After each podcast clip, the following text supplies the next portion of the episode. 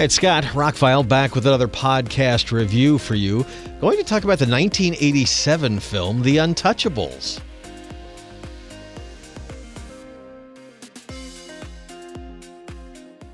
You ever have some of those old movies that you just remember as being good, but you kind of take it for granted and you don't really remember them and, and you haven't watched them in 20 or 30 years? Yeah, this is one of those. As a kid, I watched the old Untouchables TV show, but in watching some of the making of stuff for this movie, they weren't concerned with the TV show at all. really, they weren't at all. Um, Brian De Palma directed it. It was produced by Art Linson, uh, written by David Mamet. You know, so the dialogue is incredible. It's got an incredible cast of Kevin Costner and Andy Garcia and uh, Robert De Niro, Charles Martin Smith. Um, Sean Connery. Sean Connery won the Academy Award for supporting actor for this movie. It got four Academy Award nominations. But it's one of those movies that I owned it on Blu-ray. Hmm. I picked it up last year, the steelbook that came out for the 4K, because it, it's it's really cool. It looks like an old um, liquor bottle. The, the design is almost like a Jack Daniels bottle or something. It was a really good idea for a steelbook design. But it's not one of those movies I just go to. They go, oh yeah, I just I, I want to watch The Untouchables. I don't know. I remember it being good. I remember enjoying it. I remember a lot of the big scenes, like the big shootout with the baby carriage and stuff at the end. But I literally haven't watched it in decades. It just sits on my shelf. So I had this 4K edition. I'm trying to go through anything in my collection that I haven't watched so I could do podcast reviews, right? And it just I had the time. It's only two hours long. I threw it in. I was blown away by it. I, I will not sugarcoat this in any way, shape, or form. It is a fantastic movie, much better than I remembered it being. I probably took it for granted when I was younger. I mean, 1987. There was a lot of great movies at the time. A lot of good stuff coming out then. Everything from Lost Boys to Fright Night, stuff that were in my wheelhouse. Highlander, you know, it was a big time, that 85, 86, 87 period, for some really great movies that have stuck with me all my life. But Untouchables is one of those. I like everybody in it. I like who made it. I like, you know, watching it now. I sat down and, know, I'm going to watch this like, I'm going to pretend like I've never seen it, even though I've seen it. I saw it in the theater back in the day. And I'm just going to, is this a good movie? Do I, is it one of those that I just accept it as, right? So I sit there and as the credits are rolling, like the costumes are by Giorgio Armani. Really? They got Armani to do all the suits in the movie?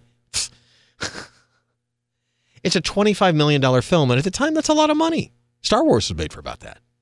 But it went on to gross over $100 million, four times its budget, so it was a huge success at the time. That it was nominated for four Academy Awards, that Sean Connery finally won one, all that and more. But watching it now, like dry, like didn't watch trailers, didn't. First of all, it's an amazing looking 4K. Paramount's done an incredible job on the film. Um, it's got a little bit of film grain. It's been restored from a 4K negative. Um, it's got a Dolby Atmos soundtrack that's surprisingly good for a movie of its age. So the 4K review is buy it immediately if it's one of your favorite films. You will not find a better, more filmic, more originally organic looking theatrical print um, on 4K Blu-rays these days. It is a five star transfer, and I'd say four and a half to five on the Dolby Atmos. I was shocked at how good the surround sound sounded. The music the music sounded so good. Uh, Morricone, Ennio Morricone did the music that I could tell the difference between the electronic stuff and the orchestral stuff. And there was one little chase scene in towards the beginning of the movie that's very electronic compared to everything else as orchestra and horns and stuff.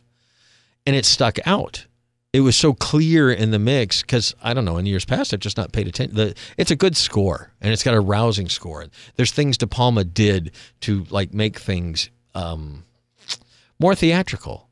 Turn a, a, group of scenes into a montage and put a swelling music under it and have it be a round, uh, you know, a rousing raid on one of these liquor establishments. It, it really is where all there's a few movies in history where everything comes together and the movie comes out better than it should have. Like you've got a great director, you've got great actors, you've got great music, you've got a great script, you've got great dialogue, you've got a great cinematographer. So it should be a great movie, right? But this is a better than great movie. Like this should have been nominated for more Academy Awards. If you're not into 30s, if you're not into prohibition, if you're not into cop movies, you, it's still one of those movies. I talked about this with Dungeons and Dragons and a few other movies recently There are movies these days like Barbie, like a Marvel movie, that's made for a certain audience. It's made for somebody who's a fan of that thing. But it's not a mass appeal thing like the old Indiana Jones movies, uh, the old Star Wars movies, the old Lawrence of Arabia movies. The movies back in the day were made for everyone. We didn't have enough people buying and watching movies and going to the movies that we could get real specialized. But in the 70s, 80s, and 90s, we got more. And in the 21st century, there's so many entertainment options out there. You can literally scratch any itch you have as far as entertainment goes. So, making a movie that's totally mass appeal that anybody from little Susie to grandma can enjoy this film, this is one of those movies. You don't have to know anything about cops, prohibition, any of that stuff.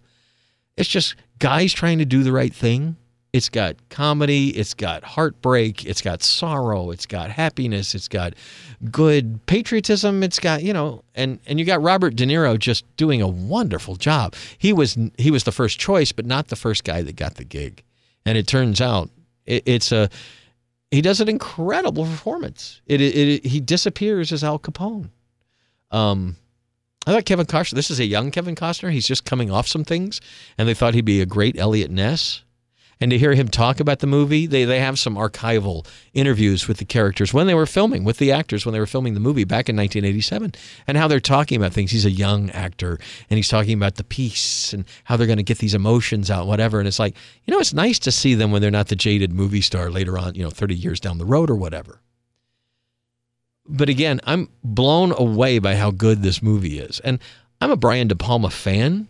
I think he's made some great movies. And I think he's made some kind of trashy movies, but overall, most of his movies are pretty good. I think his Mission Impossible is the worst out of all the Mission Impossible movies, and it's still good. I thought some of the, the 80s stuff he did, like Dressed to Kill, I thought those were really good. And Body Double is one of my favorites from him, but that's getting onto the more trashy side. Um, this, everything came together. The director was at the height of his powers. The the score, the actor, just everything. It's a lightning bolt. This movie. I watch a lot of movies. And I'm not saying this is my favorite movie of all time. It's still not. But as far as like just a, movie reviewer reviewing a movie, this is a perfect film. There are not very many of those. The uh, um, like the Paddington movies. Paddington 1 and 2 are almost 100% on Rotten Tomatoes. They are perfect films. Anybody can watch a Paddington movie and enjoy it, whether you like kids' movies or not. It's just got good characters, good story, good effects, good everything this is one of those movies that literally you could sit down with anybody in the family and everybody's going to get something out of it. Kids are going to like the action. You know, the, the guys are going to like the action. Women are going to like the romance and how his wife supports Eliot Ness through all of this. And the story and the. Anyway, it's just a perfect film. And if you had asked me any time over the last 30 years, what did I think of this movie? It's a good movie with good actors and it was good. I don't watch it a lot, but I found no flaw in it. Everything that's in it is supposed to be in there.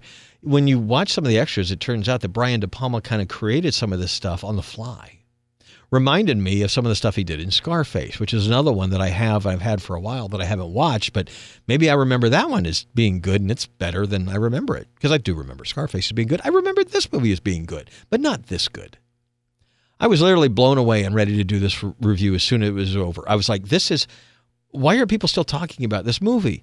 Well, it's about 1930s prohibition about Eliot Ness, and a lot of people still tag it into that TV show that nobody remembers anymore. There was an Untouchables TV show that I don't know. I enjoyed as a kid. I don't know how it is now. You don't see it in reruns. It's kind of old, I guess.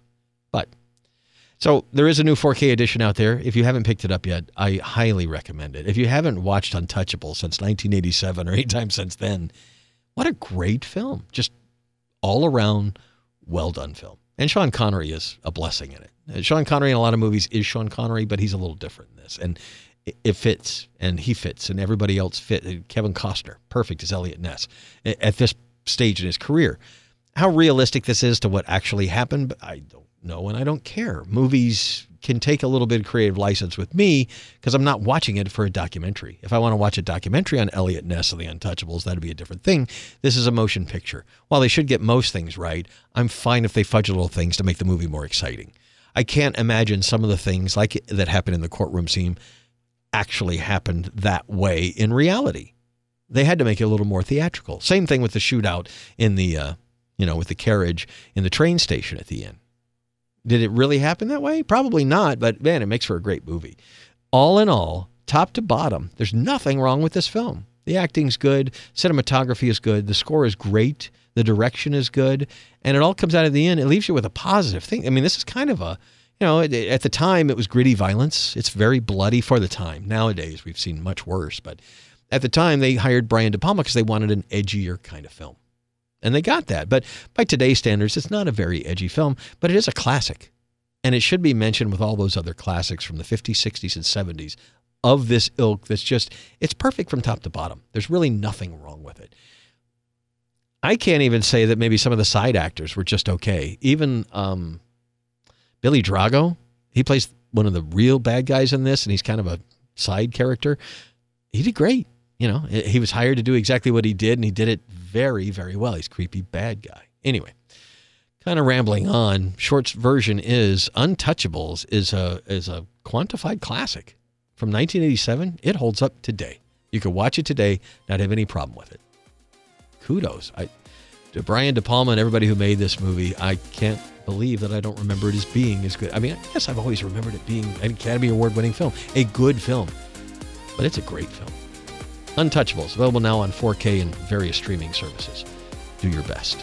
I'm Scott Hamilton. I'm Rockfile. More uh, podcasts are on the way. Thank you for taking time out of your day to listen. Have a spectacular day.